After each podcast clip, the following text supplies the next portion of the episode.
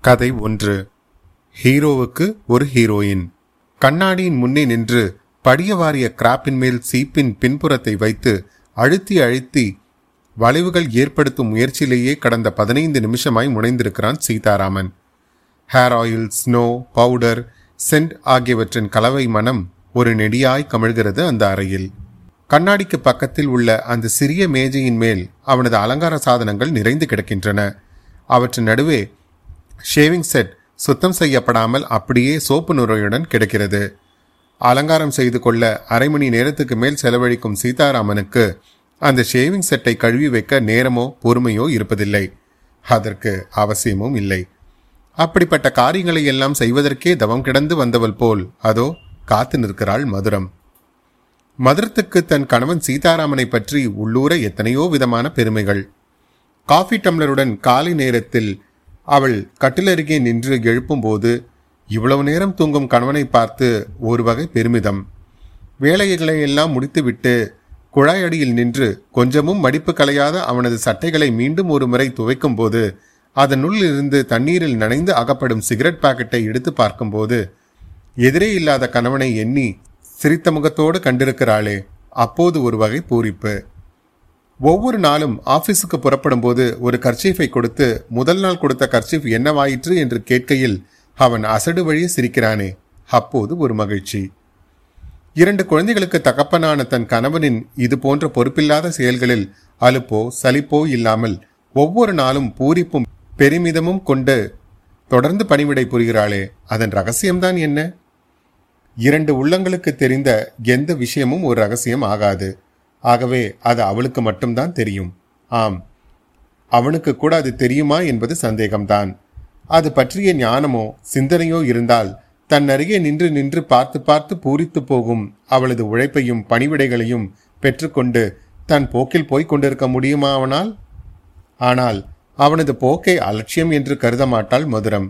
அவன் எப்பொழுதுமே அப்படிதானாம்.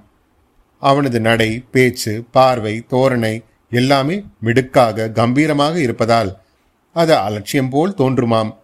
அது அலட்சியப்படுத்துவது இல்லையாம். அதுதான் ரொம்ப அழகாம். அவனை பற்றி அவளுக்கு ரொம்ப தெரியுமாம். சீதாராமன் மகா அதிர்ஷ்டசாலி என்று அவன் ஆபீஸில் வேலை செய்கிறவர்கள் கூறுவது அவன் மனைவியை பற்றி இவ்வளவும் தெரிந்ததனால் அல்ல. ஆபீஸில் ஹீரோ சீதாராமன் என்றுதான் எல்லோராலும் அழைக்கப்படுகிறான். அவன் ஆபீஸ் ரெக்ரியேஷன் கிளப் நாடகங்களில் நடிப்பான். ஹீரோவாகத்தான் நடிப்பான். அந்த தகுதி அவனை தவிர வேறு யாருக்கும் இல்லை என்று அவனும் நினைக்கிறான். ஆபீஸில் உள்ள மற்றவர்களும் சொல்கிறார்கள் ஹீரோ சீதாராமனுக்கு இருக்கும் அழகுக்கும் அதிர்ஷ்டத்துக்கும் அவனுக்கு நிச்சயமாக சினிமாவில் ஒரு சான்ஸ் அடிக்கத்தான் போகிறதாம். அந்த ஆபீஸில் தான் ஒரு குமாஸ்தாவாக இருப்பதில் தனக்கே ஆபீஸுக்கு ஒரு பெருமை என்ற தோரணையுடன் தான் அவன் தனது இருக்கையில் உட்கார்ந்திருப்பான். வேலை எதுவும் செய்யாமல் அவுட்டுச் சிரிப்பும் அட்டகாச பேச்சுமாய் அவன் அரட்டை எடுத்துக் கொண்டிருப்பதையும் எல்லோரும் அனுமதிக்கிறார்கள். வேலை ஏதும் செய்யாமல் பேசிக் கொண்டிருக்கும் அவனிடம் முதுகு ஒடிய உட்கார்ந்து எழுதி கொண்டே பல்லிழித்துக் கொண்டிருப்பதில் மற்றவர்களுக்கும் ஒரு மகிழ்ச்சி. அங்கே வேலை செய்யும் ஜூனியர் கிளர்க்குகள் கல்யாணமாகாத தனிக்கட்டைகள் கூட இரண்டு குழந்தைகளுக்கு தகப்பனாகி கிட்டத்தட்ட நாற்பது வயதுமான சீதாராமனைப் போல் உடையணிந்து கொள்ளவும் சினிமா பார்க்கவும் செலவுகள் செய்யவும் முடியவில்லையே என்று பொறுமுவதும் உண்டு. அவர்களுக்கு தெரியுமா? இவன் இப்படியெல்லாம் இருப்பதற்கு காரணமே? இரண்டு குழந்தைகளுக்கு தகப்பனாகவும் மதுரத்தை போன்ற ஒருத்திக்கு கணவனாகவும் அவன் இருப்பதுதான் என்று? அவர்கள் அதை உணர வேண்டிய அவசியமே இல்லை. உணராதிருந்தால் ஒரு பொருட்டும் இல்லை. ஆனால் அவளை பொறுத்தவரை அவன் கூட அவற்றை உணர வேண்டிய அவசியமோ? அவன் உணர்ந்திருந்தால் அது ஒரு பொருட்டோ? இல்லைதான். எனினும் அவனை பொறுத்தவரை அவனது ஆத்ம உயர்வுக்கு அவன் அதை உணர்ந்திருக்க வேண்டாமா? ஹீரோ சீதாராமனை பொறுத்தவரை வாழ்க்கையும் உத்தியோகமும் குடும்பமும் மனைவியும் எல்லாமே ரொம்ப அலட்சியமாகத்தான் இருக்கின்றன. அவனுக்கு இருக்கும் லட்சியம் எல்லாம் ஒன்றே ஒன்றுதான். சினிமாவில் கிடைக்கப் போகும் ஹீரோ சான்ஸ். அவன் ஆஃபீஸ் சம்பளம் வாங்கி கொண்டு அதில் தன்னை ஒரு நவயுக வாலிபனைப் போல் அலங்கரித்துக் கொண்டு திடீரென்று ஒரு நாள் வரவிருக்கும் அந்த சினிமா சான்ஸுக்காக காத்திருப்பவனாகவே தன் இருக்கையில் அமர்ந்திருக்கிறான். அவன் கண்களில் மற்ற எதை பற்றியுமே சதா ஒரு அலட்சிய பாவமே மின்னிக் கொண்டிருக்கிறது. அந்த கண்கள் ரொம்ப அழகாய் இருக்கின்றன என்று எண்ணி எண்ணி அவன் புகழிலும் மயங்கி பெருமூச்செறிந்து கொண்டிருக்கும் டைப்பிஸ்ட் கமலா இந்த ஹீரோவுக்கு பொருத்தமான ஹீரோயினாக சில மாதங்களுக்கு முன் நடந்த ரெக்ரியேஷன் கிளப் டிராமாவில் நடித்தாள். இதோ இப்போது அறையின் கண்ணாடியின் முன்னால் நின்று அலங்காரம் செய்து கொள்ளும் இந்த ஹீரோவை பார்த்து மகிழ்ந்து நிற்பது போலத்தான் அன்றும் அந்த நாடகத்தில் அவளோடு அவனை பார்த்து புலங்காகிதம் அடைந்தாள் மதுரம். கழுத்தில் கிடக்கும் மைனர் செயின் வெளியே தெரிய அணிந்த அந்த சில்க் ஜிப்பா காலில் உள்ள அழகிய சிறப்பை மறைத்து புரளும் வேட்டி இத்தியாதி அலங்காரங்களுடன் கண்ணாடியின் அருகிலிருந்து சற்று பின்னால் வந்து தன் முழு தோற்றத்தையும் பார்த்து கொண்டிருக்கும் போது அறையின் ஒரு மூலையில் புகையும் வியர்வையும் படிந்த முகத்தையும் ஈர கைகளையும் முந்தானையில் துடைத்தவாறு நின்றிருக்கும் மதுரத்தை கண்ணாடியினூடே பார்த்தான் சீதாராமன். அவன் தன்னை பார்ப்பதை கண்ட மதுரம் கண்ணாடியிலே தெரியும் முகத்தை நோக்கிச் சிரித்தாள். சிரித்துக்கொண்டே அவன் அருகில் வந்த மதுரம் ஆதரவான குரலில் சொன்னாள். பாருங்க நான் இந்த மாசத்திலிருந்து சாப்பாட்டுக்காரியை ஏற்பாடு பண்ண போறேன். நீங்க காலையிலேயே சாப்பிட்டு போங்கன்னாலும் கேட்கறதில்ல காலையில டிஃபன் சாப்பிட்டதோட போய் கண்ட ஓட்டலையும் சாப்பிட்டா உடம்பு என்னத்துக்காகும்? என்று அவள் சொல்லிக் கொண்டிருக்கும் போது அவள் சொல்லும் வார்த்தைகளில் காதில் விழாதவன் போல் அவள் பக்கம் திரும்பிய சீதாராமன் எதிரில் நின்ற மதுரத்தின் தோள்களின் மீது இரண்டு கைகளையும் ஊன்றி அவள் முகத்தையே கூர்ந்து நோக்கினான். அந்த பார்வையில் வழக்கத்திற்கு மாறாக ஆழமானது ஒரு சிந்தனை தேங்கி இருந்தது. என்ன அப்படி பார்க்குறீங்க? என்று நாணமுற்றவள் போல் சற்று தலை குனிந்தால் மதுரம். "ம், என்னமோ சொன்னியே நான் கவனிக்கல என்று தன் மனதில் இருப்பதை சொல்ல வந்த விஷயத்தை சொல்ல முடியாமல் ஒரு பேச்சுக்கு கேட்டு வைத்தான் சீதாராமன். அப்படி என்ன யோசனை? ஏதாவது புது நாடகத்துக்கு ஏற்பாடா? என்று சிரித்தவாறே அவள் கேட்டபோது அதை மறந்து அவன் தலையாட்டுகையில் அவனது நெற்றியில் படிந்த சுருண்ட கேசம் அசைகின்ற அழகை ரசித்தவாறே மதுரம் விளக்கினாள். நீங்க எதுக்கு ஹோட்டலில் சாப்பிட்டு உடம்பை கெடுத்துக்கணும்னு தான் ஒரு சாப்பாட்டுக்காரியை ஏற்பாடு பண்ணியிருக்கேன். நாளையிலிருந்து ஆபீஸ்க்கே சாப்பாடு வந்துடும். என்ன சரிதானே என் ஏற்பாடு? அவன் தனது யோசனையை பாராட்டுவான் என்று அவள் எதிர்பார்க்கவில்லை. அவனும் ரொம்ப அலட்சியமாக சாப்பாட்டுக்கு என்ன? ஏதாவது செய். என்று அந்த விஷயத்தை ஒதுக்கிவிட்டு மீண்டும் என்னவோ சொல்வதற்கு தயங்குவதாகவே அவள் தோல் மீது வைத்திருந்த கைகளை எடுக்காமல் மதுரம் என்று கனிந்த குரலில் அழைத்தான். என்ன வேணும் என்று அன்புடன் கேட்டாள். அவன் பதிலுக்கு புன்னகை காட்டினான். ஆபீஸ்க்கு போகிற நேரத்தில் அவசர அவசரமா சீட்டி அடித்தவாறு அவளை கவனிக்காமல் ஓடுகிற சீதாராமன் இன்று வழக்கத்துக்கு மாறாய் தன்னிடம் தயங்கி தயங்கி நிற்பதற்கான காரணம் புரியாமல் நின்றிருந்தாள் மதுரம். சீதாராமன் மௌனமான சிந்தனையோடு தன் கைப்பையை திறந்தான். நேற்றே வீட்டு செலவுக்கு கொடுத்திருக்க வேண்டிய சம்பள பணம் அதில் இருக்கும் நினைவு அப்போது வந்தது அவனுக்கு. அந்த ரூபாய்களை எடுத்து அவளிடம் நீட்டினான். அவள் அதனை வாங்கி எண்ணி பார்த்தாள். ஐம்பது ரூபாய்கள் இருந்தன. என்ன இது? இவ்வளவுதானா? என்பது போல் அவள் அவனை பார்த்தாள். அவன் மீண்டும் சிரித்தான். அவளும் திருப்தி அடைந்து சிரித்து விட்டாள் அவ்வளவுதான். அந்த விஷயம் முடிந்துவிட்டது. இப்படிப்பட்ட புருஷனின் சம்பள பணத்தை நம்பியா ஒருத்தி குடும்பம் நடத்த முடியும்? மதுரத்தின் தாய் சாகும்போது இந்த வீட்டை மகளுக்கு கொடுத்துவிட்டு கண்ணை மூடினாள். அதன் ஒரு பகுதியை தங்களுக்கு வைத்துக்கொண்டு பின்கட்டு முழுவதையும் மூன்று போர்ஷன்களாக்கி அதை வாடகைக்கு விட்டிருத்திருக்கிறாள் மதுரம். இரண்டு மாடுகள் வாங்கி வைத்து வீட்டுக்குள் இருக்கும் குடுத்தனக்காரர்களுக்கும் வாடிக்கை பால் அளிக்கிறாள். தன் இரண்டு குழந்தைகளையும் இந்த புருஷனையும் வைத்து போஷிக்க அவள் படும் கஷ்டங்களை அவள் கஷ்டமாகவே நினைப்பதில்லை. அவளுக்கு அதுவே சுகமாக இருப்பினும் நூத்தி எழுபது ரூபாய் சம்பளத்தை இவர் என்னதான் பண்ணியிருக்கிறார் என்று ஒரு நினைப்பு உள்ளே எழுந்தாலும் ம் ஆண் பிள்ளைகளுக்கு எவ்வளவோ செலவு போகட்டும் என்றுதான் அந்த புன்னகையிலே எல்லாவற்றையும் மறந்து விடுகிறாள் மதுரம். எனினும் அதை லேசாகவாவது அவனுக்கு உணர்த்தாவிட்டால் சரியில்லை அல்லவா? இதுக்கு தான் சொல்றேன் காசுக்கு காசும் செலவு உடம்பும் கெட்டு போகும். மத்தியான சாப்பாடு நீங்க வெளியே சாப்பிட ஆரம்பிச்சதுலேருந்து உடம்பே பாதியா போச்சு. நாளையிலிருந்து சாப்பாட்டுக்காரியை நான் ஏற்பாடு பண்ணிடுறேன் என்று அவள் திரும்ப திரும்ப ஒரே விஷயத்தையே கூறுவதை கேட்டதும் சலிப்புற்ற அவன் திடீரென்று பொறுமை இழந்து கத்தினான். சரி சரி சரி. அதான் ஒரு தடவை சொன்னியே. நீ அனுப்புறதையே திங்குறேன். இனிமே ஹோட்டலுக்கு போய் தின்னு தொலையில. போதுமா? என்று கத்திக்கொண்டே புறப்பட்டான் சீதாராமன். தான் சொன்னதை தப்பாய் எடுத்துக்கொண்டு அவன் போவதைக் கண்டு ஆபீஸ்க்கு புறப்படுகிற நேரத்தில் அவனுக்கு கோபம் வருவது போல் தான் நடந்து கொண்டதை எண்ணி மதுரம் கண்கலங்கி நின்றாள். ஆனால் கோபித்துக் கொண்டு வேகமாய் வெளியேறிய சீதாராமன் வழக்கத்துக்கு மாறாக அவன் ஆச்சரியம் கொள்ளும் விதத்தில் அரைவாசலில் ஒரு வினாடி நின்றான். அந்த ஒரு வினாடியில் அமைதியடைந்து திரும்பி பார்த்தான். மதுரம் கலங்கிய கண்களுடன் தலை குனிந்து நின்று கொண்டிருந்தாள். அவன் அவள் அருகே வந்து அவள் தோலை நெருங்கி அனைத்து ஒரு சிறு குழுக்களுடன் கேட்டான் வருத்தமா? மதுரத்துக்கு மேலும் மேலும் வியப்பாக இருந்தது. எனக்கு என்னத்துக்கு வருத்தம்? என்று நனைந்த இமைகளுடன் சிரித்தாள் மதுரம். தன் கணவன் ஏதோ ஒரு காரியத்துக்காகத்தான் இவ்வளவு பீடிகை போடுகிறான் என்று உணர்ந்தாள் அவள். என்னிடம் காரியம் சாதிக்க இதெல்லாம் எதற்கு என்று யோசித்தவளாக கையில் இருந்த ரூபாய் நோட்டுகளை வெறித்து பார்த்தவாறு நின்றாள். மது மது உள்ளவாயே உன்கிட்ட ஒரு விஷயம் என்று ஒரு வகை பொய் குதூகுலத்துடன் அவள் தோல் மீது போட்ட கையுடன் அவளை அணைத்தவாறு அறைக்குள் வந்தான் சீதாராமன். அவளை அழைத்த போதும் அறைக்குள் நுழைந்த போதும் இருந்த ஆர்வமும் வேகமும் திடீரென்று தணிந்தது. ஆழமான யோசனை வயப்பட்டவனாய் கட்டிலின் மீது அமர்ந்தான் அவன். என்ன விஷயம்? சொல்லுங்க என்று அவன் எதிரில் இடுப்பில் கைகளை ஊன்றி நின்ற மதுரம் கேட்டபோது அவள் கைப்பிடியில் அந்த ரூபாய் நோட்டுகள் இருந்தன. அதைத்தான் அவன் கேட்கப் போகிறான். இந்தாங்க என்று கொடுத்து விடலாம் என்று தயாராய் நின்றிருந்தாள் அவள். ஒன்றும் இல்லை.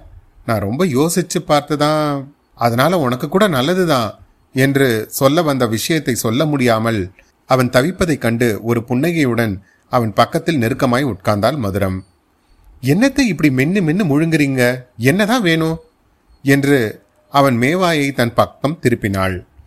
கேட்டதை தருகிறேன் என்று நம்பிக்கை தரும் நல்லுணர்ச்சி அவள் கண்களில் மின்னிற்று. அவன் அப்போதும் மௌனமாய் தலை குனிந்து இருப்பதை கண்டதும் சரி சரி எனக்கு வேலை கிடக்குது என்று கொஞ்சம் பிகுவுடன் எழுந்தாள். இரு இரு என்று அவன் கையை பிடித்து அருகே இழுத்து அவளை தழுவிக்கொண்ட சீதாராமன் உணர்ச்சி வயப்பட்டவன் போல் அவள் முகத்தருகே குனிந்தான். மது நீ சொல்வியே என் சந்தோஷந்தான் உன் சந்தோஷம்னு. அது நிஜந்தானே என்று கேட்கையில் அவனது சுவாசம் அவள் கன்னத்தை தகிர்த்தது. அதுக்கு இப்போ என்ன? ஆஃபீஸ்க்கு புறப்படுற நேரத்தில் சட்டையெல்லாம் கசக்கிக்கிட்டு என்று அவள் பிடியிலிருந்து விலக முயன்றாள் மதுரம். அவள் மனதுக்குள் இந்த மாசம் ஐயா ரொம்ப தாராளமா செலவு பண்ணிட்டார் போல இருக்கு. கையில இருந்த பணத்தையும் ஒப்புக்கு காட்டிக்கிட்டு திரும்பவும் வாங்கிக்கிறதுக்கு தான் இவ்வளோ சாகசமா? ம் இந்த ஐம்பது ரூபாய் இல்லாட்டி தான் என்ன? கஷ்டத்தோட கஷ்டமா நான் கவனிச்சுக்குவேன். இவர் தயங்குறதையும் கெஞ்சுறதையும் பார்த்தா பாவமா இருக்கு. சரி இப்படி சம்பளம் பூரா என்னதான் செலவு பண்றார்? என்று எண்ணினாலும் ஒரு ஆண் பிள்ளையை அதுவும் புருஷனை அவன் சம்பாதிக்கும் பணத்தை பற்றி அப்படி கணக்கு கேட்பதற்கு தனக்கு அதிகாரம் இல்லை என்றும் அப்படி கேட்பது அழகில்லை என்றும் அவள் உணர்ந்த பண்பினால் ஒரு துயரத்துடன் அவனை பார்த்து சிரித்தாள். அவன் அவளது காதோரத்தை உதடுகளால் லேசாக ஸ்பரித்தவாறு சொல்லிக் கொண்டிருந்தான். நீ ஒரு உதவி செய்யணும் உதவினா அது உனக்கு செய்கிற உதவி மட்டும் இல்லை. அதனால தான் தயக்கமாக இருக்கு. உனக்கு தான் தெரியுமே எங்கள் ஆஃபீஸ் டைப்பிஸ்ட் கமலா இல்லை? கமலா என்று கூறுகையில் தொண்டை அடைத்து கொண்டது அவனுக்கு. யாரு? உங்கள் ஹீரோயின் கமலாவா? என்று கேலியாக விசாரித்தாள் மதுரம். ம் இந்த மனுஷன் பண்ணுற செலவு போதாதுன்னு அவளுக்கும் வேற கைமாறு கொடுக்கிறார் போல இருக்கு. எல்லாம் வீண் ஜம்பம் என்று மனதுக்குள் முணங்கிக் கொண்டாள். அதே நேரத்தில் உங்க ஹீரோயின் கமலாவா என்று- என்று கேட்ட தன் கேள்விக்கு அவனிடமிருந்து ஒரு பதிலையும் எதிர்பார்த்தாள் மதுரம். அன்று நாடகம் முடிந்து வீட்டுக்கு வந்ததும் எப்படி நம்ம ஹீரோயின்? என்று கமலாவை அவன் கேட்டபோது கேள்வியை பாரு நம்ம ஹீரோயினா? என்று மதுரம் பொய் கோபத்துடன் முகம் திருப்பிக் கொண்டவுடன் மது நாடகத்தில் அவள் எனக்கு ஹீரோயின். வாழ்க்கையில் எனக்கு நிஜமான ஹீரோயின் நீதானே என்று சொன்னானே. அந்த பதிலைத்தான் மீண்டும் ஒருமுறை எதிர்பார்த்து இப்போதும் அவள் அவ்விதம் கேட்டாள். ஆனால் அவனோ பதில் ஏதும் சொல்லாமல் எதையோ சற்று நேரம் தலை குனிந்து யோசித்துவிட்டு ம் அவளுக்கு தான் இன்னைக்கு மத்தியானம் அவள் வருவா. இங்கே நம்ம வீட்டுக்கு. நீயே அவ கேட்கிற உதவியை தாராள மனத்தோடு செய்யணும். எனக்காக அதை செய்வியா? அவள் உன்னைதான் நம்பி இருக்கா இந்த உதவிக்கு தகுந்த மாதிரி உன்கிட்ட அவன் நடந்துக்குவா. பாவம் அவ ரொம்ப நல்லவ. அவளுக்கு யாரும் இல்லை. என்று அவன் இவ்வளவு கரிசனையுடன் கேட்கும்போது அந்த கரிசனை மதுரத்துக்கு பிடிக்கவில்லை. கொஞ்சம் எரிச்சல் கூட வந்தது. சரி சரி அவ வரட்டும். உங்களுக்கு நே- நேரம் ஆகலையா? என்று பேச்சை மாற்றினாள் மதுரம். அப்போ அப்ப நான் வரட்டா? என்று அவளிடமிருந்து பிரியா விடை பெற்று அவன் வெளியேறினான். மதுரத்துக்கு ஒன்றும் புரியவில்லை. அவள் மனதில் அன்று நாடகத்தில் சீதாராமனின் ஹீரோயினாக நடித்த கமலாவின் குழந்தை முகம் தோன்றியது. இவருக்கு ஏன் இவளுக்கு கடன் கொடுக்க இவ்வளவு கரிசனை என்ற கேள்விக்கு எழுந்த பதில்களை எல்லாம் எண்ணி சீச்சி நான் எவ்வளவு மோசமா ஒரு பெண்ணை பற்றி நினைக்கிறேன் என்று தன்னைத்தானே கண்டித்து கொண்டாள். அது அவள் சுபாவம். தன் புருஷன் விவகாரமாக இருக்கட்டும் வீட்டு பிரச்சனையாக இருக்கட்டும் குழந்தைகளின் தொல்லையாக இருக்கட்டும் எல்லாவற்றுக்கும் ஏதோ ஒரு வகையில் ஒரு சமாதானம் தேடிக்கொள்ள முடியும் அவளால். இல்லாவிடில் இது போன்ற நினைவுகளிலேயே அவள் நின்றிருக்க முடியுமா? இன்னும் ஒரு மணி நேரத்தில் அவளது இரண்டு பெண் குழந்தைகளும் பள்ளிக்கூடத்திலிருந்து பசியோடு ஓடி வந்து நிற்குமே. சோப்பு பவுடரில் ஊற வைத்த கணவனின் குழந்தைகளின் துணிகளை எல்லாம் அலசி போட வேண்டுமே. அடுப்பில் உலை கொதித்துக் கொண்டிருக்கிறதே. மாடுகளுக்கு தீவனம் வைக்க வேண்டுமே. எவ்வளவு வேலைகள் இருக்கின்றன என்ற மலைப்பும் வேலைகளை செய்ய வேண்டும் என்ற துடிப்பும் பிறந்தது அவளுக்கு. உடனே அவள் மற்ற எல்லாவற்றையும் மறந்தாள். முதல் வேலையாக கணவன் அப்படியே போட்டுவிட்டு போன ஷேவிங் செட்டை எடுத்துக்கொண்டு பாத்ரூமை நோக்கி போனாள் மதுரம். மத்தியானம் இரண்டு மணிக்கு மேல்தான் மதுரத்துக்கு சிறிது ஓய்வு. அந்த ஒரு மணி நேரத்துக்கும் குறைவான சந்தர்ப்பத்தில் ஹால் நடுவே பின்கட்டு வாசற் கதவுக்கு நேரே நன்றாய் காட்டு வரக்கூடிய வழியில் வாசற்படியில் தலை வைத்து முன்தலையை விரித்து படுப்பாள். கொஞ்ச நேரத்துக்கெல்லாம் போதும் என்று ஆகிவிடும் எழுந்து போய் முகம் கழுவி கொண்டு வந்து தலைவார உட்கார்ந்து கொள்வாள். அந்த நேரத்தை விட்டால் அவளுக்கு தலைவாரி கொள்ளும் சந்தர்ப்பமே இல்லாமல் போய்விடும். அதனால் என்னவென்று இருந்து விட முடியாதல்லவா? சாயங்காலம் அவர் வரும்போது என்னதான் வெட்டி முறிக்கும் வேலை கிடந்தாலும் தலை ஒரு வேஷமும் துணி ஒரு கோலமுமாய் நின்றால் வீடு உருப்படுமா? அதற்காகத்தான் மூன்று மணிக்கே தனது அலங்காரத்தை முடித்துக் கொள்வாள் மதுரம். அதற்கென்ன அர்த்தம்? அவள் அவன் வருகையை மூன்று மணியிலிருந்தே எதிர்பார்க்கிறாள் என்பதுதானோ? நாலு மணிக்கு பூக்காரி வருகிறாள். அது வாடிக்கை. இரண்டு பெண் குழந்தைகள் இருக்கின்றனவே. அவர்களுக்கும் சேர்த்துதான் வாங்குகிறாள். ஆனால் அவர்களுக்காகவே வாங்குவதாக சில சமயங்களில் சொல்லிக் கொள்கிறாளே தவிர அது அவ்வளவு உண்மை அல்ல. பொழுது சாய்ந்ததும் அவள் வாசற்படியில் வந்து வந்து எட்டி பார்த்து திரும்பிக் கொண்டிருப்பாள். அவன் காலையில் அலங்காரம் செய்து கொண்டு போகும்போது பரட்டை தலையும் அழுக்கு துணியுமாய் நின்று கொண்டிருந்தாளே. அவள்தானா இவள் என்று வீட்டுக்குள் நுழைந்தவுடன் ஒரு வினாடி நின்று அவன் பார்க்க வேண்டாமா? அவன் பல சமயங்களில் அவளை கவனிக்கலாமலே போய்விடுவான். அவள் அந்த அலட்சியத்தை பொருட்படுத்தவே மாட்டாள். சில சமயங்களில் அவளது அலங்காரத்தைக் கண்டு அவன் சிரிப்பான். அந்த கேலியை அவள் புரிந்து கொள்ள மாட்டாள். மத்தியானம் மூன்று மணி கடந்து ஹாலில் கண்ணாடியை சுவர் அருகே சாய்த்து வைத்துக்கொண்டு அவள் தலைவார ஆரம்பித்த போது வழக்கமாக கவனிக்கின்ற அந்த முன்புற நரையை கூந்தல் வகிடாக பிரித்து ஒரு முறை பார்த்து கொண்டாள் மதுரம். எண்ணெய் தடவி வாரிவிட்டால் அந்த நரைதான் மறைந்து கொள்கிறது. அவள் எண்ணெய் தடவி கொள்ளும் போதுதான் அவள் வந்தாள். அந்த ஹீரோயின் கமலா தனது நரைத்த கூந்தலை பார்த்துவிடக்கூடாது என்ற பதைப்பதைப்பில் சீப்பை எடுத்துக்கொண்டு விடுவிடுவென்று உள்ளே நுழைந்து அறையில் உள்ள நிலை கண்ணாடியில் அவசர அவசரமாய் தலையை வாரிக்கொண்டு இட்டுக்கொண்டு இருக்கும்போது மதுரம் தனக்குள் பேசிக்கொண்டாள் ஏன்? இவள் பார்த்தால் என்னவாம்? நான் எதற்கு இவள் எனது நரையை பார்க்கக்கூடாது என்று நினைக்கிறேன்?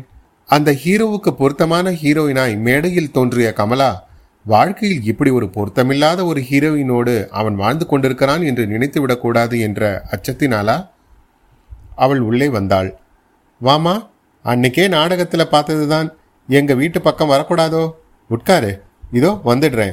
என்று முன்புற கூந்தலை ஒரு தடவைக்கு மூன்று தரம் சீப்பில் அழித்து வாரிக்கொண்டே இட்டு கொண்ட பின் நட்பு முறையில் புன்னகை தமிழ் முகத்துடன் ஹாலுக்குள் வந்தாள் மதுரம். உட்கார்மா நிக்கிறியே. என்று ஹாலில் கிடந்த பெரம்பு சோஃபாக்களில் ஒரு இரட்டை சோஃபாவை அவளுக்கு காட்டி தானும் ஒன்றில் அமர்ந்து கொண்டாள் மதுரம். யாராவது புதிய மனிதர்கள் வரும்போதெல்லாம் அவள் அங்கே உட்கார்ந்து பேசிக் கொண்டிருப்பாள். அவள் எதிரே இரட்டை சோஃபாவில் உட்கார்ந்திருந்த கமலா ஹாலை ஒரு முறை சுற்றும் முற்றும் திரும்பி பார்த்துவிட்டு எங்க? குழந்தைகளை காணோம்? என்றாள். இன்னும் பள்ளிக்கூடத்திலிருந்து வரல. ஓ சின்னவளும் போறாளா ஸ்கூலுக்கு? ஆமா இப்பதான் சேர்த்தேன். ஒரு நாளைக்கு போவா ஒரு நாளைக்கு மாட்டேன்னு அடம்பிடிப்பா என்று சிறிது சிரித்தாள் மதுரம். பதிலுக்கு அவளும் சிரித்தாள். அதன் பிறகு ஒரு வினாடி என்ன பேசுவது என்று புரியாமல் திகைத்த மதுரம் தொடர்ந்து தன் இளைய மகளை பற்றி கூறினாள். பள்ளிக்கூடம் போகலைன்னா வீட்லயே அவள் பண்ற அட்டகாசம் தாங்க முடியறதில்லம்மா. பெரியவ ரொம்ப சாது. அது என்னவோ இப்படி வந்திருக்கு. உடம்புல சட்டை இருக்கப்படாதுங்கிறா. பள்ளிக்கூடத்திலிருந்து வந்ததும் கவுனை ஒரு மூலையில ஜட்டியை ஒரு மூலையில அவுத்து எரிஞ்சிட்டு தான் சுத்தி சுத்தி வரா. நானும் எவ்வளவோ அடிச்சு பார்த்தாச்சு. ம் என்று சிரிப்பிற்கிடையே விவரித்தாள். குழந்தைங்க தானே என்று கூறியவாறே தன் கைப்பையிலிருந்து ஒரு பிஸ்கெட்டின் இரண்டு பெரிய சாக்லேட் பாக்கெட் முதலியவற்றை எடுத்து சோஃபாவின் மேல் வைத்தாள் கமலா. கடன் கேட்க வந்தவ இதையெல்லாம் எதுக்கு வாங்கிட்டு வந்திருக்கிறா? என்று யோசித்தாள் மதுரம். முதல் தடவை ஒரு வீட்டுக்கு வரும்போது வெறும் கையோட வரலாமா? என்று எதிலும் ஒரு சமாதானம் தேடிக்கொள்ளும் தன் இயல்புக்கேற்ப யோசித்துக் கொண்டிருந்த மதுரம் இதெல்லாம் எதுக்குமா? வீண் செலவு என்றாள். நீங்க என்ன அக்கா? யாரோ விருந்தாளி கிட்ட சொல்ற மாதிரி சொல்றீங்களே? என்று உரிமையான பாவனையில் மதுரத்தை பார்த்தாள் கமலா. மதுரம் நன்றி கலந்த புன்னகையுடன் கமலாவை அவளது அலங்காரத்தை உடை மோஸ்திரத்தை கூந்தல் சிங்காரத்தை எல்லாம் தங்க நகையை எத்தனை மாற்று என்று எடை போடும் பொற்கொல்லன் மாதிரி பரிசீலித்துக் கொண்டிருந்தாள். நடுவில் ஒரு முறை உள்ளே எழுந்து போய் காஃபிக்கு அடுப்பு மூட்டிவிட்டு மீண்டும் வந்து உட்கார்ந்து கொண்டாள். இவ்வளவு நேரமாய் வந்த காரியத்தை பேச கமலா தயங்கி கொண்டிருப்பதை கண்டதும் தானே ஆரம்பித்தாள் மதுரம். அவர் காலையிலே சொல்லிட்டு தான் போனார் என்றதும் கமலா முகத்தில் ஒரு மாற்றத்துடன் என்ன சொல்லிட்டு போனார்? ஒன்றும் இல்லை நீ வருவேன்னு சொன்னார். அப்புறம் உனக்கு யாருமே இல்லைன்னு சொன்னாரு. நான் அவர்கிட்டயே கேட்கணும்னு நினைச்சேன். நேரம் இல்ல அப்போ. ஆமா நீ இப்போ யார் வீட்டில் இருக்க? சொந்த ஊர் ஏது? தாய் தகப்பன் இல்லாட்டியும் சொந்தக்கார மனுஷங்க யாராவது இருப்பாங்கல்ல? என்று ஒரு அடுக்கு விஷயத்தை இரண்டு மூன்று கேள்விகளுக்குள்ளே திணித்து கேட்டாள் மதுரம். கமலா அப்படி மதுரத்திடம் என்னதான் கேட்டாள்? கமலா கேட்டதை மதுரத்தால் கொடுக்க முடிந்ததா? வீட்டினுள் என்ன நடந்து கொண்டிருக்கிறது என்று தெரியாமல் ஆபீஸிலிருந்து வீடு திரும்பும் சீதாராமனுக்கு அதிர்ச்சியா ஆச்சரியமா? இந்த கதையின் தொடர்ச்சியை அடுத்த வாரம் கேட்கலாம். மீண்டும் அடுத்த அத்தியாயத்தில் சந்திக்கும் வரை உங்களிடமிருந்து விடைபெறுவது உங்கள் அசோக். நன்றி வணக்கம்.